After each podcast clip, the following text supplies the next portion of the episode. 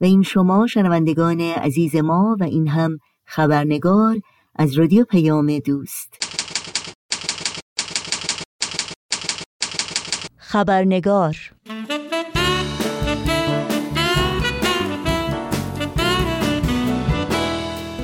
با خوش آمد به شما دوستان و دوستداران خبرنگار.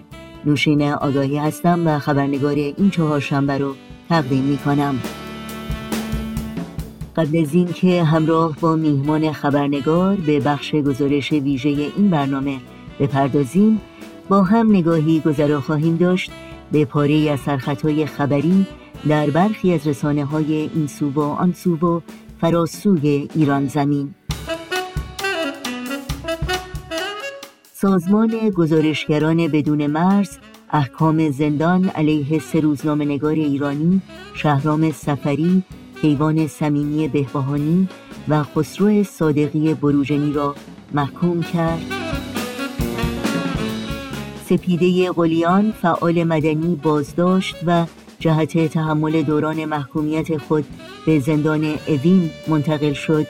خانم قلیان در آذر ماه 1398 خورشیدی توسط دادگاه تجدید نظر استان تهران به تحمل 5 سال حبس تعزیری محکوم شد.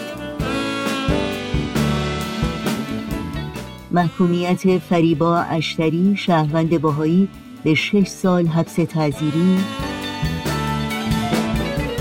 و اعتصاب قضای زینب جلالیان زندانی سیاسی در زندان قرچک ورامین.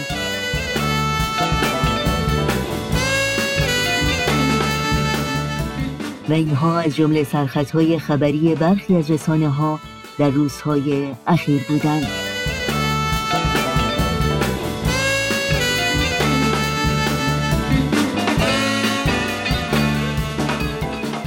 اما شکی نیست که نجات پرستی بزرگترین چالشی است که در عصر حاضر جامعه آمریکا با اون روبروست. آفت مزمن و ویرانگری که حداقل در این کشور حدود 400 سال تداوم داشته.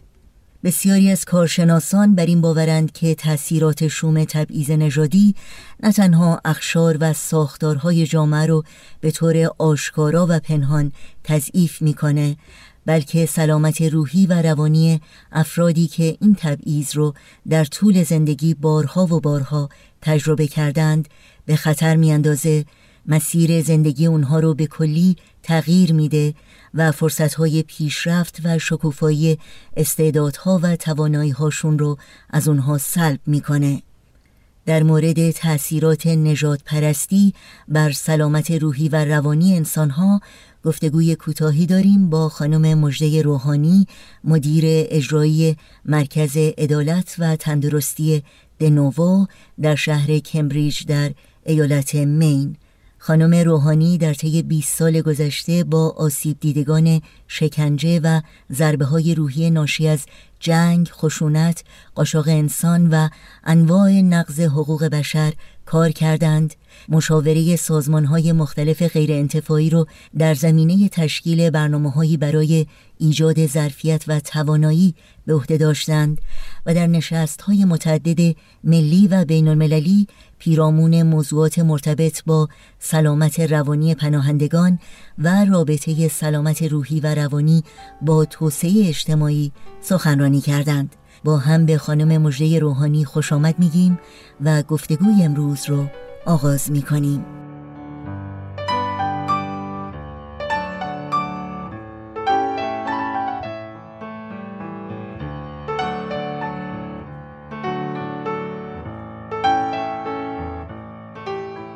خانم مژده روحانی وقتتون بخیر، به برنامه خبرنگار بسیار خوش آمدین و ممنونم از این که دعوت من رو برای این گفتگو قبول کردین. خیلی ممنونم از دعوت شما و همچنین عرض ادب دارم به شنوندگان برنامه‌تون.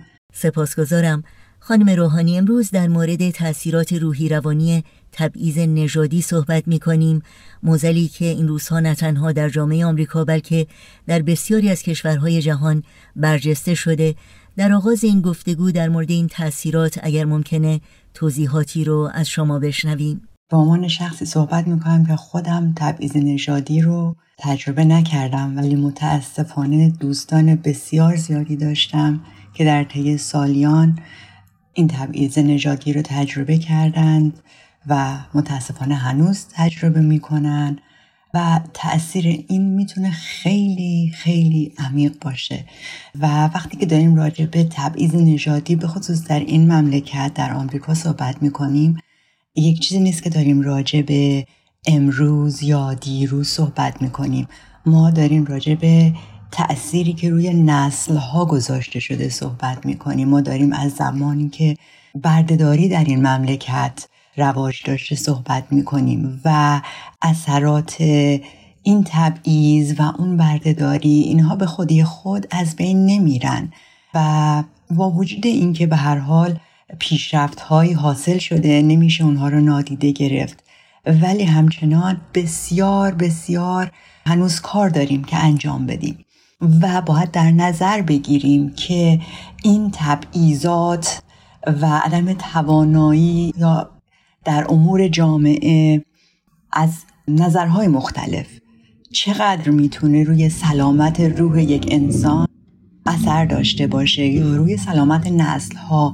این اثرات شدید روانی اون چیزی هستش که از یک نسل به نسل دیگه میتونه منتقل بشه و همینطور نسل‌ها ناقل اون میشن و این چیزی هستش که به مرور زمان همینطور بیشتر و بیشتر و بیشتر میشه و اگر ما نتونیم راجع به اون کاری انجام بدیم که اون اشتباهات گذشته از بین برن، که اصلاح بشن، فقط میتونیم به اثرات منفی که بر روی سلامت روح و روان انسان‌هایی که این تجربه تلخ رو دارن میذاره واقعا اضافه بکنیم و متاسفانه اونها رو از حضور در طبقات مختلف اجتماعی و کاری محرومشون کنیم. یه انسان حق این رو باید داشته باشه که از کلیه امکاناتی که یک جامعه برای اون به وجود میاره بتونه استفاده بکنه و اینجا ما در اصل باید دو سوال رو جواب بدیم و این هستش که در تبعیض نژادی اول آیا امکانات به طور مساوی برای همه افراد یک جامعه وجود دارن که به تبع جوابش منفی است، و دوم این که اگر هم امکاناتی وجود دارن آیا واقعاً همه به طور مساوی میتونن از این امکانات برخوردار باشن و حق استفاده و بهره برداری از اون امکانات و فرصت‌ها رو دارن. و متاسفانه وقتی داریم راجع به تبعیض نژادی صحبت میکنیم باز هم جواب منفی است. پس فکر کنیم که این چه تأثیری میتونه روی سلامت روح و روان انسان‌ها داشته باشه. وقتی که یک شخصی که تحصیلات عالی داره، یک شخص سیاه‌پوستی که تحصیلات عالیه داره و میبینه که با سالها تجربه و تحصیلات عالیه حقوقی که میگیره مساوی هست با شخص سفیدپوستی که شاید فقط دیپلمه دبیرستان باشه، اون چه تأثیری روی آدم میتونه بذاره. و یا اینکه شرایطی وجود داشته باشه برای پیشرفت در جامعه که یک شخص سیاه‌پوست میدونه که هیچ وقت شاید شانسی نداشته باشه که کاندیدی باشه، ولا اینکه کلیه شروطی که لازم هست برای یک کار خاصی، برای یک موقعیت خاصی اون شخص شاید داشته باشه ولی به خاطر نژادشون، به خاطر رنگ پوستشون محروم میشن از اون موقعیت هایی که میتونن داشته باشن برای پیشرفت در جامعه و برای کمک به جامعه و جلو بردن جامعه. و این خیلی دردناک هست و اثرش میتونه بسیار عمیق باشه و همونطور که گفتم میتونه روی نسل‌های مختلف اثر بذاره و از نسلی به نسل دیگه انتقال پیدا کنه. ما امروزه در جهانی زندگی می‌کنیم که باید گفت اکثر جوامع انسانی با نوعی یا انواعی از تبعیض روبرو هستند. به عقیده شما آیا تأثیرات منفی روحی روانی تبعیض نژادی جدی‌تر و یا وخیم‌تر از تأثیرات انواع دیگه تبعیض هست؟ به روایتی آیا فرقی میکنه که یک انسان از چه نوع تبعیضی رنج برده و متحمل آسیب‌های روحی روانی شده؟ اینکه آیا تفاوتی میکنه که یک فرد قربانی چه نوع تبعیضی باشه، یعنی آیا تبعیض نژادی تأثیر عمیق‌تر و فاحش‌تری داره از انواع دیگر تبعیض؟ ببینید، تبعیض همه نوعش بده. هیچ نوع تبعیضی نیست که من بتونم شخصا بهش فکر کنم بگم نه این تبعیض در جای خوب بوده و باعث پیشرفت شده و یک اثرات مثبتی از خودش باقی گذاشته. حالا تبعیض چه از نوع قومی باشه، چه نژادی باشه، چه طبقاتی باشه، چه از نوع مذهبی باشه، چه اقتصادی باشه، انواع مختلف از این تبعیض رو میتونیم متاسفانه در بسیاری از جوامع ببینیم. ولی فکر میکنم مسئله‌ای که راجع به تبعیض نژادی قابل توجه هست اینه که بودن یک انسان، یعنی انسان بودن یک فرد رو زیر سؤال میبره. وقتی که داریم شاید راجع به یک مثلا امور طبقاتی صحبت میکنیم یا تبعیضات اقتصادی و اجتماعی صحبت میکنیم، این به کنه وجود یک شخص بر نمیگرده و در تبعیض نژادی داریم انسانیت یک شخص رو زیر سوال میبریم. یعنی اینجا داره گفته میشه که ارزش این شخص به خاطر نژادش، به خاطر رنگ پوستش از بقیه افراد بشر پایین تره. و ببینین که خب این چه لطمه‌ای میتونه بزنه به افرادی که دچار این تبعیض واقع میشن. وقتی که تفاوت بذارن در یک جامعه بین ارزش وجودی انسانها، ارزش نهادی انسانها، و در اصل چیزی که میگن اینه که شما ارزشتون از بقیه انسانها، انسانهای سفید پوست به طور خاص کمتر هست. و از این لحاظ من فکر میکنم که واقعا تأثیرش میتونه تا اعماق وجود افرادی که دچار این تبعیض واقع میشن نفوذ کنه و اثرات بسیار منفی از خودش باقی بذاره. بله، خیلی ممنون. از تجربه های عینی شما از تبعیض نژادی در کشور آمریکا بپرسم و مقایسه شما از تأثیرات این تبعیض با تبعیضی که شما و خانواده شما در ایران متحمل شدید. جالب هست که شما سوال کردید الان از من راجع به تجربه هایی که داشتم اینجا در آمریکا و اینکه مقایسش کنم با تجربه هایی که خودم در ایران داشتم از نظر تبعیضات مذهبی. خب به عنوان یک شخص باهایی درسته در ایران ما با تبعیضات زیادی مواجه بودیم. همونطور که احتمالاً شنوندگان شما میدونن، بعد از انقلابی که در سال 79 در ایران اتفاق افتاد، دیگه باهایان حق کار کردن در مشاغل دولتی رو نداشتن. بسیاری از مشاغل خصوصیشون همچنان اخراج شدن. اونهایی که حقوق بازنشستگی میگرفتن مجبور به پس دادن اون حقوق به دولت شدن. جوانان باهایی از رفتن به دانشگاه محروم شدن و بسیاری موارد دیگر که شاید خارج از وقت این برنامه باشه.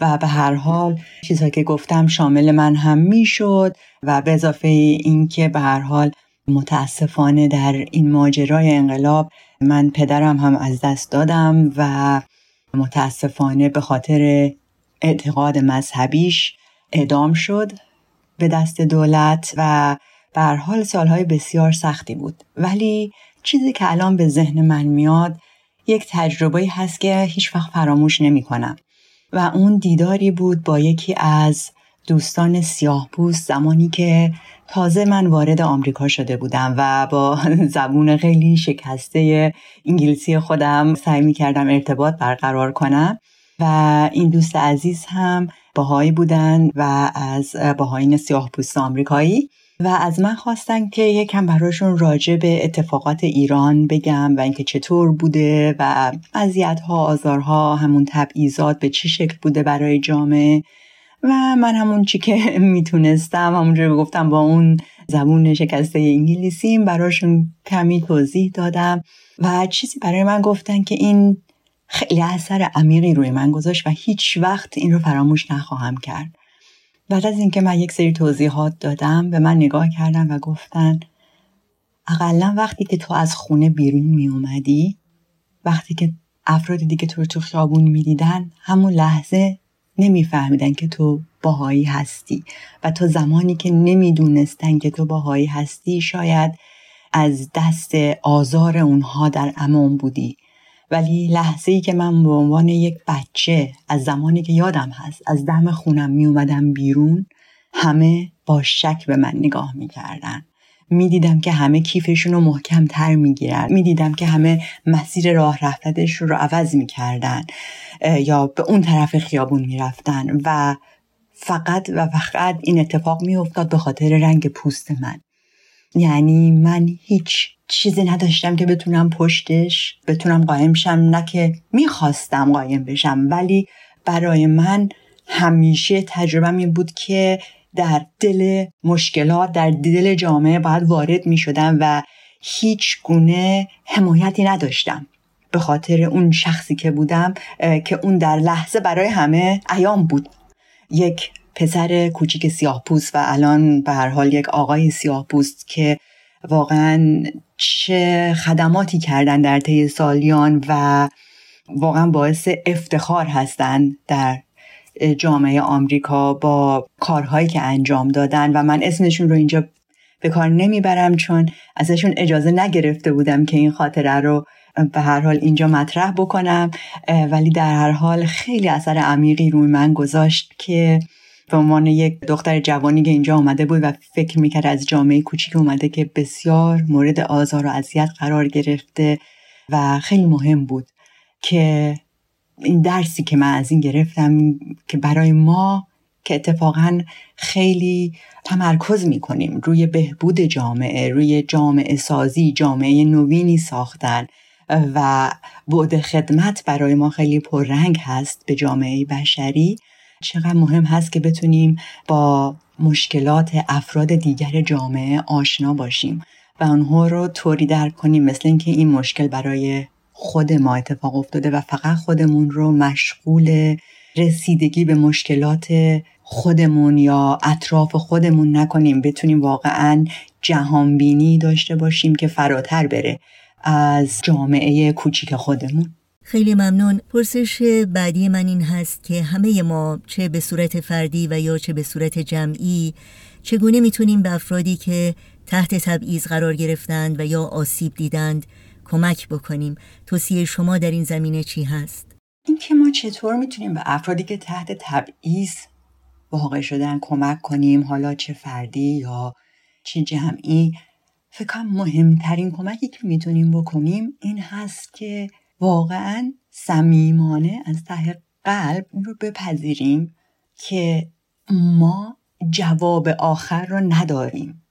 راه حل آخر دست من به عنوان یک شخص نیست، مخصوصاً در جایی که من خودم دچار این تبعیض قرار نگرفتم و این یک اشتباهی هستش که من خیلی دیدم اتفاق میفته در کار مثلا حقوق بشر، در کار مثلا مراکز غیر انتفاعی که فرض کنین از ممالک غربی میرن و به ممالک رو به توسعه میخوان کمک بکنن، در ممالکی که فقر بسیار هستش و همه با اون طرز فکر خودشون، با جهانبینی خودشون و با اون چیزی که خودشون فکر میکنن راه حل هست میرن وارد این جوامع میشن بدون اینکه واقعا خودشون رو آماده کنن و به طور صادقانه بخوان گوش بدن به اون جامعه، به اون افراد اون جامعه که مشکلات رو اونها چطوری میبینن، اونها چطور تعریف میکنن، اونها چه راه حلی براش توصیه میکنن و تجربه کردن این مشکل از دید اونها چه احساسی داره، نه اون که من چی فکر میکنم شاید به واسطه درسی که خوندم، به واسطه تجربه کاری که دارم، به خاطر تخصصی که در کارم شاید داشته باشم من نوعی بخوام فکر کنم که خب احتیاجی نیست که هیچ کاری انجام بشه، من خوب میدونم که راه حل چی هست و به نظر من این بدترین اشتباهی هست که ما میتونیم بکنیم. کمک ما این هست که بدونیم همیشه باید در حالت یادگیری باشیم و حالت یادگیری میطلبه که واقعا خودمون رو باز کنیم به انواع امکاناتی که وجود میتونه داشته باشه برای ما و خودمون رو آزاد کنیم از تعصبات ذهنی که داریم، افکاری که در کنه وجود ما ریشه کرده و شاید خودمون ازش غافل باشیم. همش ما میگیم که نه، ما که تبعیض نژادی نمی کنیم، ما که ریسیست نیستیم. همین که به این راحتی میتونیم این حرف رو بزنیم، اتفاقا به نظر من هستش که نه، پس ما هستیم ریسیست. چطور ما میتونیم به این راحتی این ادعا رو بکنیم اگر واقعا نرفتیم و کنه وجود خودمون رو بررسی نکردیم؟ نه یک بار، کاریه که باید هر روز انجام بدیم. ما نمیدونیم که در ارتباطات روزانمون، در کار، در جامعه، با دوستانمون چه کارهایی ممکنه کرده باشیم که واقعا اونها رو رنجونده باشه و این کار واقعا تبعیض نژادی میتونه باشه، یا به اصطلاح انگلیسی میتونه یه مایکرو اگریشن باشه و ما خودمون هم از اون غافل بودیم. شاید واقعا ناخواسته بوده باشه، ولی اگر که در این حالت یادگیری نباشیم، راه رو به خودمون میبندیم و نمیتونیم اینجوری هیچ تغییری یا تغییر مثبتی در اجتماع به وجود بیاریم. اگر هم کاری بکنیم، اون تغییر متاسفانه بیشتر منفی خواهد بود، چون که ما با یک فرضیه ای رفتیم، داخل این جریان شدیم که این واقعا حق ما نبوده که اون فرضیه رو ما بیان بکنیم. کار ما این بوده که یاد بگیریم و با هم کار کنیم، با هم گام به گام پیش بریم و اگر بتونیم به نظر من این کار رو بکنیم بسیار مهم هست. در چند هفته گذشته بعد از مرگ بسیار غمناک آقای جورج فلوید، چقدر من این جمله رو شنیدم در سخنرانی‌های مختلف و از دوستان سیاه‌پوستم که اینکه ما بگیم که من ریسیست نیستم کافی نیست. باید بگیم که من بر ضد تبعیض نژادی هستم. چون وقتی فقط به طور تنها میگیم که من ریسیست نیستم، یک موضع منفعلی واقعا اینجا داریم. یعنی که فقط من میخوام خیال خودم رو جمع بکنم و اینو به خودم میگم برای دلگرمی، من نیستم این آدم. ولی خب من چه کار میکنم؟ ضد ریسیست بودن یعنی چی؟ ضد تبعیض اجتماعی بودن، و این دوتا متفاوت هستن. و دیدم که این دوستان عزیز ما رو دعوت میکنن به واقعا اینکه عمل بکنیم و در عمل نشون بدیم که ما چطور میتونیم با این معضل اجتماعی بجنگیم و چه رولی میتونیم بازی بکنیم تا انشالله بتونیم که گامی در راه حل این معضل اجتماعی برداریم. آخرین پرسش من این هست که در جهت ریشه‌کن کردن تبعیض نژادی در آمریکا چه تغییرات و یا اقدامات مثبت و امیدبخشی بوده که برای شما برجسته بودند و تا چه حد شما به تغییرات بیشتر امیدوار هستید؟ من به آینده امیدوارم، چون فکر می‌کنم امید چیزی هست که همه ما رو نگه می‌داره توی زندگیمون. اگر امید نباشه، حالا در هر زمینه‌ای در زندگی، دیگه چیزی برای ما نمیمونه که به خاطرش بخوایم ادامه بدیم. وقتی انسان‌ها تسلیم میشن که امید از بین میره. بنابراین بله، امید دارم و همونطور که در اول هم گفتم، به هر حال اقدامات بسیار مثبتی هم تا اینجا صورت گرفته. نمیشه از اونها چشم بپوشیم و مهم هست که اونها رو در نظر بگیریم، از اونها استفاده کنیم و بذاریم که اونها برای ما سرمشق باشن، الگویی باشن برای قدم‌هایی که در آینده می‌خوایم یاد بگیریم و با فکری باز، دور از تعصبات و واقعا همگام در کنار دوستان سیاه‌پوستمون، افراد این جامعه در جهت بهبود جامعه، جامعه‌ای که انشالله درش برابری و مساوات نژادی و مساوات از کلیه جهات میتونه برقرار باشه. میدونم که این خیلی زمان داریم تا به اونجا برسیم، ولی باید به این جامعه فکر بکنیم و هر کدوم از ما رولی داریم که در اینجا بازی بکنیم. گاهی وقتا انقدر که اتفاقات منفی میبینیم شاید سخت باشه و آدم امیدش رو از دست بده و فکر کنه که توی دنیایی هستم که پر از مشکلات و مسائل و چه فایده داره کار من. و واقعا نباید اینجوری فکر بکنیم، چون هر عمل مثبت و درست کوچکی اثری داره.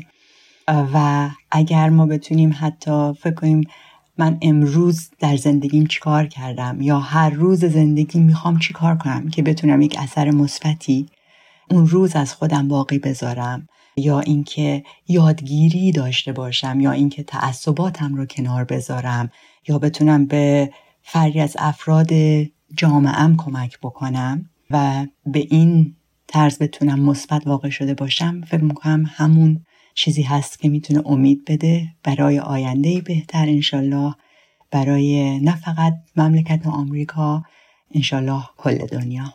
خانم مژده روحانی، مجدداً سپاسگزارم از حضورتون در این برنامه، از وقتتون و از دانش و بینشی که با ما سهیم شدید و براتون آرزوی موفقیت‌های روز افزون دارم. ممنون، روزتون بخیر، خداحافظ.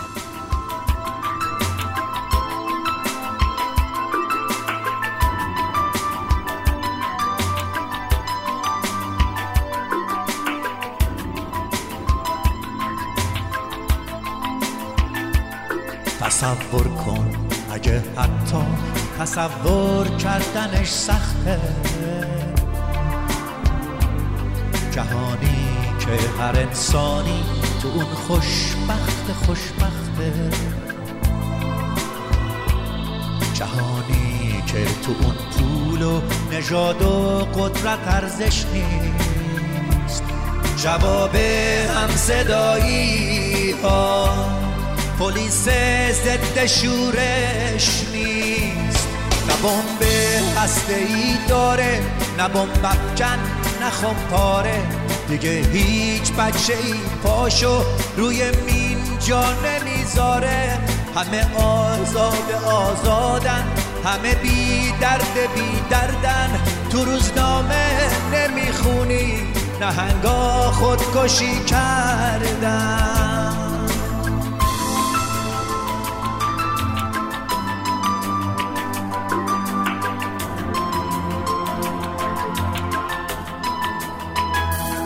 جهانی رو تصور کن بدون نفرت و بارود، بدون ظلم خودکامه، بدون وحشت و تابوت.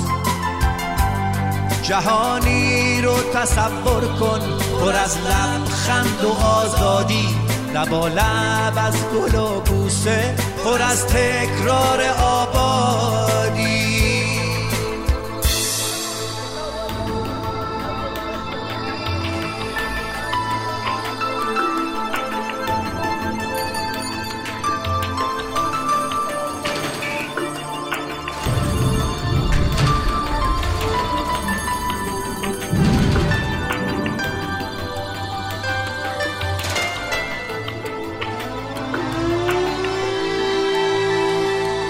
تصور کن اگه حتی تصور کردنش جرمه، اگه با بردن اسمش گلو پر میشه از سرمه. تصور کن جهانی رو که توش زندانی افسانه است، تمام جنگای دنیا شدن مشمول آتش بس، کسی آقای عالم نیست برابر با همان مردم، دیگه سهم هر انسانه، تن هر دونه گندم، بدون مرز و محدوده وطن یعنی همه دنیا. تصور کن تو میتونی بشی تعبیر این رویا.